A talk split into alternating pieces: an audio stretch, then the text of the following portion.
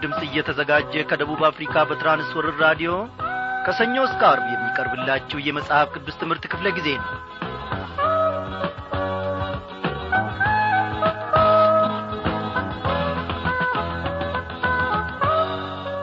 በያላችሁበት ስፍራ ሆናችሁ የእግዚአብሔርን በረከት እነሆ ጸጋውንም ለመቀበል የቀረባችሁትን ሁሉ እግዚአብሔር አምላካችን በእውነት እናንተንም በያላችሁበት እኛንም በዚህ ደግሞ እነሆ በባርኮቱ ይገናኘናልና ደስ ይበለን።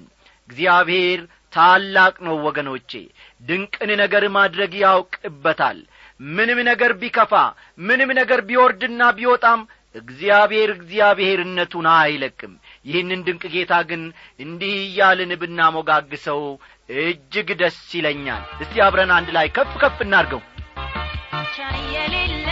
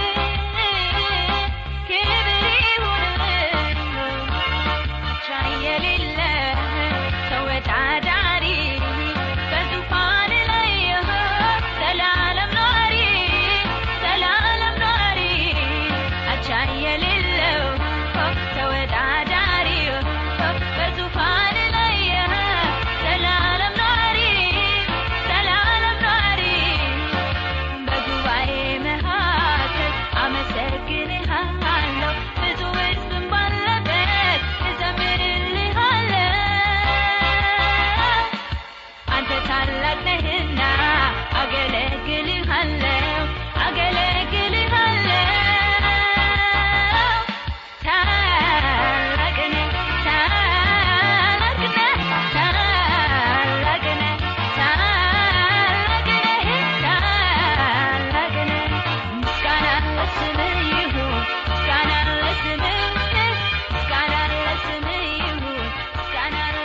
ክብርና ምስጋና ይገባሃል። እግዚአብሔር አምላካችን ሆይ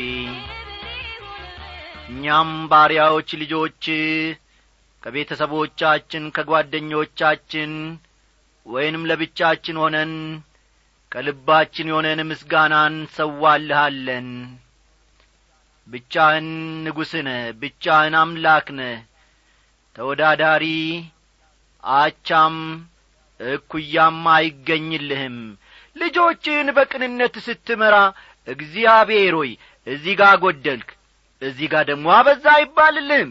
ቅንነት እነሆ እግዚአብሔር አምላኬ ሆይ ልጆችህን በሥርዓት መምራትህ ጌታ ኢየሱስ ክርስቶስ በዚያ ወጣ በዚህ ገባ አይባልልህም። አንተ እውነተኛ ዳኛ ነ እውነተኛ ሚዛን በአንተ ዘንድ ብቻ ይገኛል። እግዚአብሔር አምላካችን ሆይ ባሪያዎች ልጆችህ ደግሞ በዚህ ሰዓት በፊትህ እንገኛለን። የምስጋናን አንደበት ጌታዬ ሆይ እነሆ ይዘን ቀርበናል። ከልባችን የሆነውን ምስጋና ትቀበል ዘንድ አንተ ልከኛ አይደለም። በዚህ ሰዓት ልመናችን መቅደስህን ጥሶ በፊትህ ይገባል ይሰማል ስለዚህም እጅግ አድርገን እናመሰግንሃለን። ከጽድቃችን የተነሣ አይደለም ከጥሩ ሥራችንም ከበጎ ሥራችንም የተነሣ አይደለም አንተ ብቻ በጎ ስለ ሆንክ አንተ ብቻ የዘላለም ጻዲቅ አምላክ ስለ ሆንክ ልጆችን በጌታ በኢየሱስ ክርስቶስ በልጅ በኩል ስለምትመለከተን በምሕረትህ ስለምትጐበኘን እግዚአብሔር አምላካችን ሆይ እጅግ ደስ ይለናል። በዚህ ሰዓት ደግሞ ጌታ ሆይ በመካከላችን ተገኝ ቃልህን ያለ መከልከል ከጸባዖታ አፍስልን። ስለምታስተምረን ስለምትናገረን ስለምትገስጸንና ስለምትመክረን እጅግ አድርገን እናመሰግንሃለን። በኢየሱስ ክርስቶስ በአንድ ልጅ ስም አሜን።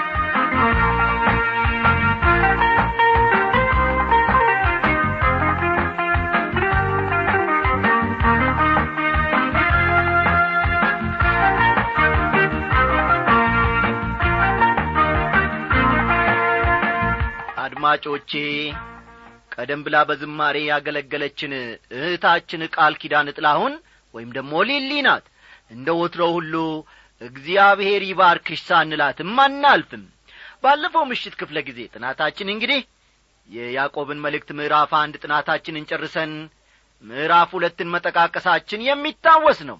ዛሬም እስቲ ለትምህርቱ መያያዝ ያመቸን ዘንድ መለስ ብለን ከያዕቆብ ምዕራፍ ሁለት እንጀምራለንና መጽሐፍ ቅዱሶቻችሁን ገለጥ ገለጥ አድርጋችሁ ያዕቆብ መልእክት ምዕራፍ ሁለት ቁጥር አንድን አውጡ።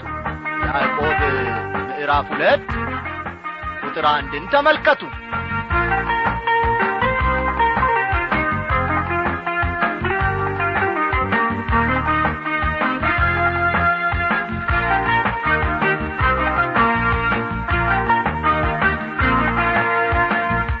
አድማጮቼ እግዚአብሔር የሰዎችን እምነት የሚፈትነው ከዝንባሌያቸውና ከድርጊታቸው አንጻር ነው በሚለው ርዕስ ላይ ተመርኩዘን ይህንን የምዕራፍ ሁለትን ትምህርት አብረን እንመለከታለን። ነጥቦቹን ፈጠን ፈጠን እያላችሁ ጻፉ። እግዚአብሔር የሰዎችን እምነት የሚፈትነው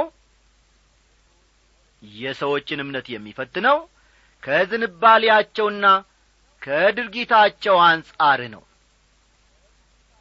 ከዝንባሌያቸውና ከድርጊታቸው አንጻር ነው የሚል ይሆናል። በዚህ የመጀመሪያዎቹ አስራ ሦስት ቁጥሮች በተለያየ ማኅበራዊ ደረጃ ያሉ ሰዎችን እንዴት ማስተናገድ እንዳለብን ነው ያዕቆብ የሚነግረን። ይህንም ባለፈው ምሽት ክፍለ ጊዜ ጥናታችን ጠቅሰናል። ሀብታሙን ሀብታሙን ሰው ማለቴ ነው። እንዴት ነው የምናስተናግደው? ድሃውንስ ሰው እንዴት ነው የምናስተናግደው? በየዕለቱ የምናገኛቸውን ተራ ሰዎችን እንዴት እናስተናግዳቸዋለን? የሚሉት ሐሳቦች በዚህ ውስጥ ይካተታሉ ወይም ይዳሰሳሉ ማለት ነው። በዚህ ምዕራፍ ድህነትን በተመለከተ እግዚአብሔር የሚያቀርበውን መፍትሔ እናያለን ምናልባት ባያስገርማችሁ ወገኖቼ ባለጠግነትን በተመለከተ የመፍትሔ ሐሳብም ያዕቆብ በዚህ መልእክቱ ውስጥ አቅርቧል። እንደ ድህነት ሁሉ ባለጠግነትም መርገም ሊሆን ይችላል። በዚህ ልትገረሙ ትችላላችሁ። ድህነትና ባለጠግነት ከዘመናችን መርገሞች ጥቂቶቹ ናቸው። አስተዋላችሁ?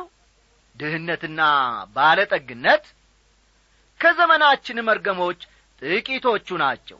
የመጽሐፈ ምሳሌ ጸሐፊ ድህነትንና ባለጠግነትን አትስጠኝ ይላል። ምሳሌ ምዕራፍ ሰላሳ ቁጥር ስምንትን ልብ ይሏል። መጽሐፈ ምሳሌ ምዕራፍ ሰላሳ ቁጥር ስምንትን ተመልከቱ። በወንጌል ለመድረስ በጣም አስቸጋሪ የሆኑ ሰዎችን የምናገኘው በጣም ድሃ በሆኑ የማኅበረሰብ ክፍል ውስጥ ነው። የዚያኑ ያክል በጣም ባለጠጋ የሆኑ ሰዎችን በወንጌል መድረስ ማዳጋች ነው።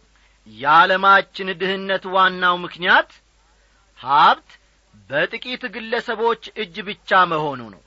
በአንድ አገር ሰዎች የሚቀምሱት እህል አጥተው እንደ ቅጠል ይረግፋሉ። በበለጸጉት አገሮች ደግሞ ሁሉም ሞልቶ ተርፎ ያለ አግባብ ይባክናል።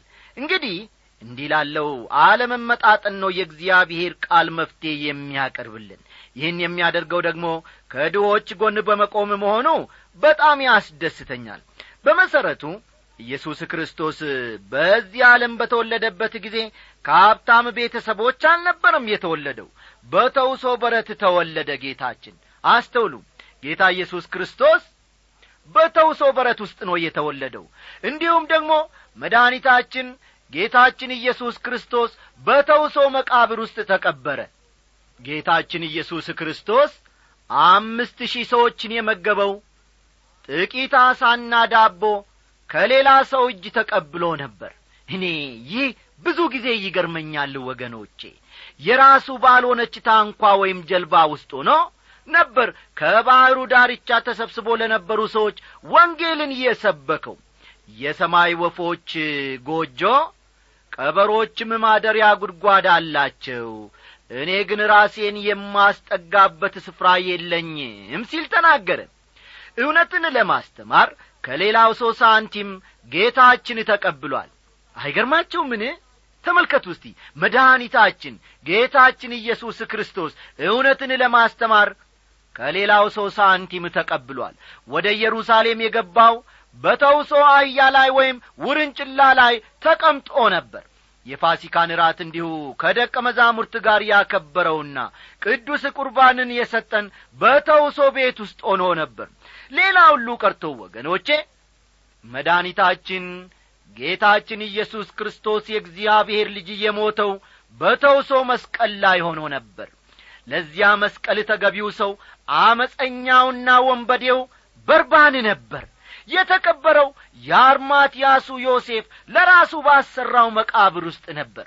ኦ ጌታ ሆይ ወገኖቼ አንድ ጊዜ የጌታ ባሪያ የሆኑት ወንድማችን ዶክተር መጊ ስለ ራሳቸው ገጠመኝ እንዲህ ሲሉ አጫወቱን።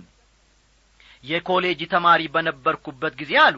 የኮሌጅ ተማሪ በነበርኩበት ጊዜ አንድ ሰባኪ መጥቶ በድህነት የሚገኝ በረከት በሚል ርዕስ እንደ ሰበከ አስታውሳለሁ ካሉ በኋላ ሐሳባቸውን ቀጥል ላደረጉና በዚያ ዘመን አሉ። በዚያ ዘመን እኔ በጣም ድሃ ሰው ነበርኩ። የትምህርት ቤት ወጪን የምሸፍነው ከሌሎች በምበደረው ገንዘብ ነበር።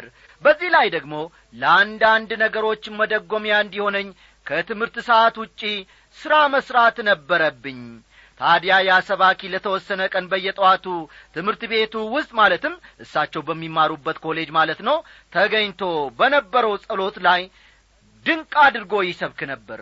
በኋላ ግን የዚያ ሰባኪ የዓመት ደሞዝ አስራ አምስት ሺህ የአሜሪካ ዶላር እንደሆነ ሰማው በዚያ ዘመን የአንድ ዶላር የመግዛት አቅም እንዲህ የዋዛ አልነበረም ካሉ በኋላ ድህነትን የማያውቅ ሰው ስለ ድህነት ቢሰብክ አያምርበትም።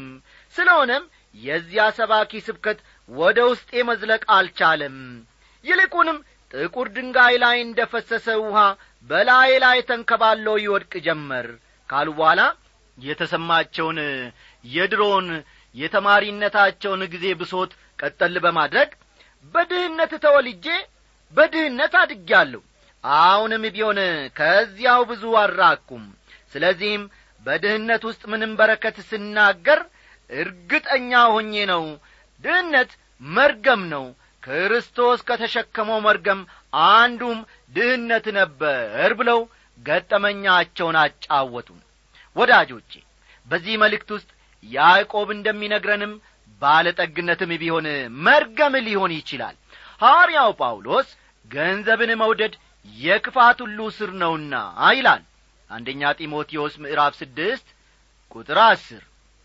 አንደኛ ጢሞቴዎስ ምዕራፍ ስድስት ቁጥር አስርን ተመልከቱ። እዚህ ላይ ጳውሎስም ያዕቆብም ይስማማሉ። ገንዘባችንን ለማይረባ ነገር ልናውለው እንችላለን። ትክክለኛ ባልሆነ ሁኔታም ገንዘብን ማጠራቀም እንችላለን ብልና ዝገት በሚያጠፉት ሌቦችም ቆፍሮ በሚሰርቁት ዘንድ ለእናንተ በምድር ላይ መዝገብ አትሰብስቡ ይላል። ማቴዎስ ምዕራፍ ስድስት ቁጥር አሥራ ዘጠኝን ተመልከቱ። ወደ ከምዕራፍ አምስት እንደምንመለከተው ያዕቆብ ትንሽ ከረር ባለ ሁኔታ ነው ለባለጸጎች የሚናገረው። ምሳሌ ምዕራፍ ሰላሳ ቁጥር ስምንት መጽሐፈ ምሳሌ ምዕራፍ ሰላሳ ቁጥር ስምንት የእያንዳንዱ ክርስቲያን መመሪያ ሊሆን ይገባዋል። ቃሉም እንዲህ የሚል ነው። ድህነትንና ባለጠግነትን አትስጠኝ ይላል። እግዚአብሔር የራሱ የሆነ የድህነት ማስወገጃ ዕቅድ አለው። የእርሱ መንገድ ከሀብታሞች ዘርፎ ለድሆች ማደልም አይደለም። ከትጎችና ከታታሪዎች ወስዶ ተመልከቱ። ከትጎችና ከታታሪዎች ወስዶ ለሰነፎች ለዳተኞችና ለእንቅልፋሞች ማከፋፈልም አይደለም። እውነቴን ነው የምላችሁ። ድሆች ሁልጊዜ በርጥባንና በምጽዋት እንዲኖሩ ማድረግ ሕሊናቸውን ይነካል። ስለዚህ ይህ የእግዚአብሔር ዕቅድ አይደለም። ገንዘብን በተመለከተ በወቅቱ በአማኞች መካከል ተፈጥሮ የነበረውን ልዩነት ያዕቆብ በሰፊው ይነግረናል። እስቲ ቁጥር አንድን እንመልከት። ያዕቆብ ምዕራፍ ሁለት ቁጥር አንድን ተመልከቱ። ወንድሞች ሆይ በክብር ጌታ በጌታችን በኢየሱስ ክርስቶስ ያለውን እምነት ለሰው ፊት በማድላት አትያዙ ይላል። ያዕቆብ በጌታችን በኢየሱስ ክርስቶስ ያለውን እምነት ለሰው ፊት በማድላት አትያዙ አለን በአንድ በኩል ያዕቆብ የኢየሱስ ክርስቶስ ወንድም መሆኑን አስታውሱ። አስተዋላችሁ? ያዕቆብ በአንድ በኩል የኢየሱስ ክርስቶስ ወንድም መሆኑን አትርሱ ይሁን እንጂ እዚህ ላይ በሙሉ ስሙ ሲጠራው ጌታችን ኢየሱስ ክርስቶስ ይለዋል ያዕቆብ። የክብርም ጌታ ብሎ ጠርቶታል። ከዚህ የጌታ ኢየሱስ ክርስቶስን አምላክነት መመልከት ይቻላል። አምላክነቱን ደግሞ አብሮት በአንድ ቤት ከኖረ ከታናሽ ወንድሙ ምስክርነት የበለጠ ከሌላ ከማንም ሰው መረዳት የሚቻል አይመስለኝም። አይመስላቸውም እንዴ? አዎ የኢየሱስ ክርስቶስን አምላክነት ወንድሙ ያዕቆብ ገልጦታል። ይህ ሰው ከአንዳንድ የዘመናችን ስነ መለኮት ምሁራን በበለጠ ሁኔታ ስለ ኢየሱስ ክርስቶስ አምላክነት ተረድቷል። እኔና እናንተም ብንሆን ከሐዋርያው ያዕቆብ ጋር ነው መሰለፍ ያለብን። ጌታችን ኢየሱስ ክርስቶስ የክብር ጌታ ነው። እኛ የጌታ ኢየሱስ ክርስቶስ ከሆን የኢየሱስ ክርስቶስ በሆኑ ሌሎች ወንድሞቻችን መካከል አድሎ ማድረግ የለብንም። በሀብታምና በድሃ መካከል አድሎ እንዳያደርጉ ብሉይ ኪዳን እስራኤላውያንን ያዛል። በፍርድ አመፃ አታድርጉ። ለድሃ አታድላ ባለጠጋውንም አታክብር ነገር ግን ለባልንጀራ ለእውነት ፍረድ ይላል። ዘሌዋውያን ምዕራፍ አሥራ ዘጠኝ ቁጥር አሥራ አምስትን ልብ ይሏል በኢዮጴ በነበረበት ጊዜ ሐዋርያው ጴጥሮስ ይህን እውነት በሚገባ ተረድቶ ስለ ነበር እግዚአብሔር ለሰው ፊት እንዳያደላወቅኩ አለ። የሐዋርያት ሥራ ምዕራፍ አስር ቁጥር ሰላሳ አራትን ተመልከቱ።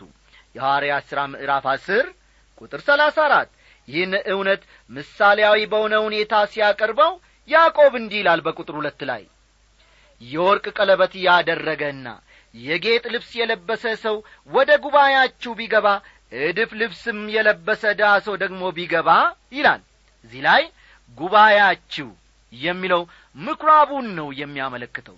አይሁዳውያን ክርስቲያኖች የሚሰበሰቡበትን ስፍራ ሁሉ ምኵራብ በማለት ይጠሩት እንደ ነበር ግልጽ ነው። መሰብሰቢያ ሕንጻ ስላልነበራቸው በግለሰቦች ቤት ነበር የሚሰበሰቡት። ያም ካልሆነ ደግሞ እንደ ምኵራብ የሚያገለግላቸው ቤት ይከራያሉ። የሚሰበሰቡት ቅዳሜ ሳይሆን እሁድ ነበር። ስለዚህም ከሌሎች አይሁዳውያን ጋር የፕሮግራም ግጭት አልነበረባቸውም ማለት ነው። የወርቅ ቀለበት ያደረገ ሲል አንድ ጣቱ ላይ ለምልክት የምትሆን ትንሽ ቀለበት ያደረገ ማለት ሳይሆን የባለጠጋነቱ ማስረጃ የሆነው ዘንድ የተለያዩ ጣቶቹ ላይ ቀለበቶች ያሉት ሰው ማለት ነው። ጌጠኛ ልብስ የለበሰ የሚለውም ሌላው የዚያው ሰው ባለጠግነት መገለጫ ነው። ልታይ ልታይ የሚል ባለባበሱና ጣቶቹ ላይ ባሉት ቀለበቶች የሌሎችን ትኩረት የሚማርክ ሰው ማለትም ይሆናል። ከዚያ ካደፈ ወይም ቡቱቱ ከለበሰ ድሃ ጋር ሲወዳደር ደግሞ ልዩነቱ የሰማይና የምድር ያክል ይሆናል። ባለጠጋው ወደ ጉባኤ የሚመጣው ብዙ አጀባ አስከትሎ ነው። ምናልባትም ፊት ፊቱ እየሄዱ ጥሩምባ የሚነፉለት ሰዎችም ይኖሩታል። በዚህ ሁኔታ በኩራት ወደ መሰብሰቢያ ስፍራ ሲመጣ የሰዎች ዐይን ሁሉ እርሱ ላይ ይሆናል። በአንጻሩ ደግሞ ያ ያደፈና የተጣጠፈ ልብስ የለበሰ ድሃ ወደ ጉባኤ ይመጣል። ይህ ሰው ጊዜ የጣለው ሁኔታዎች የጨከኑበትና የጠመሙበት ሊሆንም ይችላል። ሌላው ሁሉ ቀርቶ እሁድ ወደ ቤተ ክርስቲያን እንኳን ሲሄድ የሚለብሰው ደህና ልብስ የለውም። እንግዲህ እንዲህ ያሉ ሁለት ሰዎችን ነው ያዕቆብ በማወዳደር የሚያቀርብልን። አንዳንድ ጊዜ አምረንና ደምቀን ወደ ቤተ ክርስቲያን የምንመጣው አለባበሳችንን ለማሳየት ሊሆን ይችላል። ወገኖቼ ከሚገባ በላይ ለአለባበሳችን ትኩረት ስንሰጥ አንድ ዐይነት ችግር ሊኖር ይችላል። ንጹሕና ያማረውን ልብስ መልበሱ መልካም ነው። ችግር የለበትም ዓላማችን የሰዎችን ትኩረትና ቀልብ ለመሳብ ከሆነ ግን ራሳችንን መመርመር ይኖርብናል። አለፍ ብለን እስቲ ከቁጥር ሦስት እስከ አምስት ያለውን እንመልከት። የጌጥ ልብስም የለበሰውን ተመልክታችሁ አንተስ በዚህ በመልካም ስፍራ ተቀመጥ ብትሉት ድሃውንም አንተስ ወደዚያ ቁም ወይም ከእግሬ መረገጫ በታች ተቀመጥ ብትሉት ራሳችሁን መለየታችሁ አይደለምን ክፉ ሐሳብ ያላቸውም ዳኞች መሆናችሁ አይደለምን? የተወደዳችሁ ወንድሞቼ ሆይ ስሙ። እግዚአብሔር በእምነት ባለጠጎች እንዲሆኑ ለሚወዱትም ተስፋ ስለ እርሱ የሰጣቸውን መንግሥት እንዲወርሱ የዚህን ዓለም ድሆች አልመረጠምን? ይላል። በእነዚህ ሁለት ሰዎች መካከል አድሎና ልዩነት ብታደርጉ ፍርደ ገምድል ዳኞች መሆናችሁ አይደለምን? ይለናል ያዕቆብ አንዳንድ ቤተ ክርስቲያኖች ለድሆች ጥሩ ግምት እንደማይኖራቸው እውነት ነው። ይሁን እንጂ እነዚህ ሰዎች በእግዚአብሔር ፊት የእምነት ባለጠጎች ሊሆኑ ይችላሉ። መጽሐፍ ቅዱስ ድሆችን በተመለከተ ብዙ የሚለው ነገር አለው። ከዘፍጥረት እስከ ዮሐንስ ራእይ ብንመለከት እግዚአብሔር ምን ያህል ስለ ድሆች እንደሚያስብ ማየት እንችላለን? ኢዮብ ምዕራፍ አምስት ቁጥር አሥራ አምስትን ፈጠን ፈጠን እያላችሁ ጻፉ። ኢዮብ ምዕራፍ አምስት ቁጥር አሥራ አምስት ኢዮብ ምዕራፍ ሰላሳ ስድስት ቁጥር አሥራ አምስት ኢዮብ ሰላሳ ስድስት ቁጥር አሥራ አምስት እንዲሁም መዝሙር ስልሳ ስምንት ቁጥር አሥራ ዘጠኝ። መዝሙር ስልሳ ስምንት ቁጥር አሥራ ዘጠኝ መዝሙር ስልሳ ዘጠኝ ቁጥር ሰላሳ ሦስት መዝሙር ሰባ ሁለት ከቁጥር አሥራ ሁለት እስከ አሥራ ሦስት ፈጠን ፈጠን በሉ መዝሙር ሰባ ሁለት ከቁጥር አሥራ ሁለት እስከ አሥራ ሦስት መዝሙር አንድ መቶ ሁለት ቁጥር አሥራ ሰባት መዝሙር አንድ መቶ ሁለት ቁጥር አሥራ ሰባትን እንዲሁም ደግሞ ኢሳይያስ ምዕራፍ አሥራ አንድ ቁጥር አራትን መመልከት ይቻላል። ኢሳይያስ ምዕራፍ አሥራ አንድ ቁጥር አራትን መመልከት ይቻላል እናንተ ግን ድሆችን አዋረዳችሁ። ባለጠጎቹ የሚያስጨንቋችሁ አይደሉምን?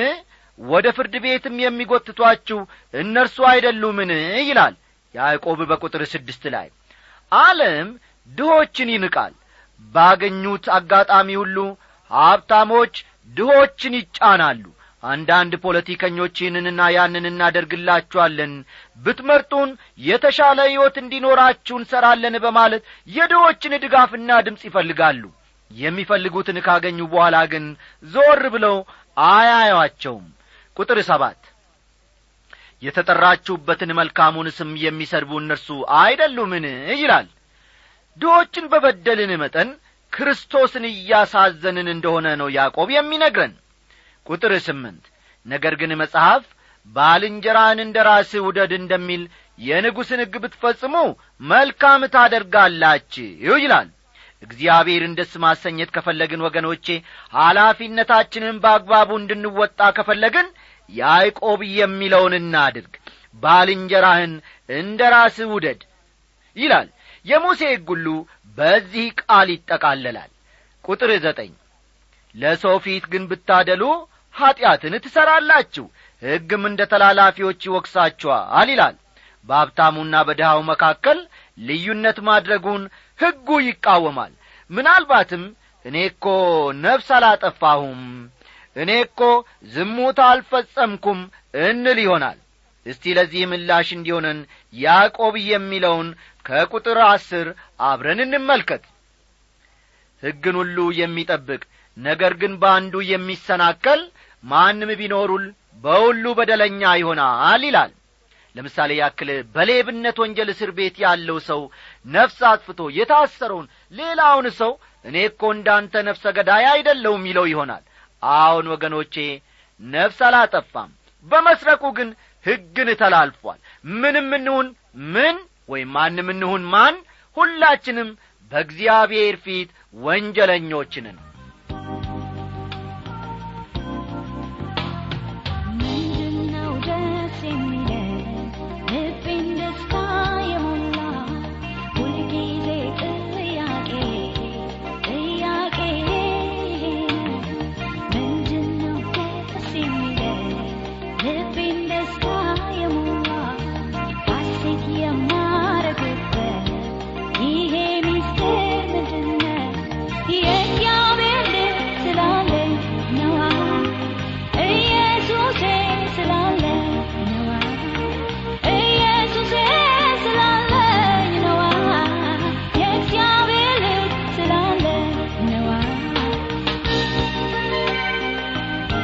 አዎ ኢየሱስ ክርስቶስን ያለው ሰላም አለው።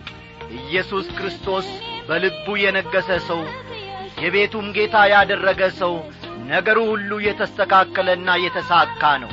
አመለካከቱም የቀና ነው። ያዕቆብ ያለንም ይህንኑ ነው።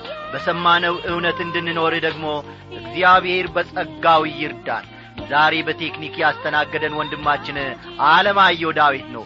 እግዚአብሔር በሰማነው እውነት እንድንኖር ደግሞ ይርዳን። እናንተንም ደግሞ ቁርበታችሁ ባረፈበት ስፍራ ሁሉ ይጐብኛችሁ እያልኩኝ ስሰናበታችሁ በፍቅር ነው። አበበ ከበደ ወርቄ ነኝ። ደናደሩ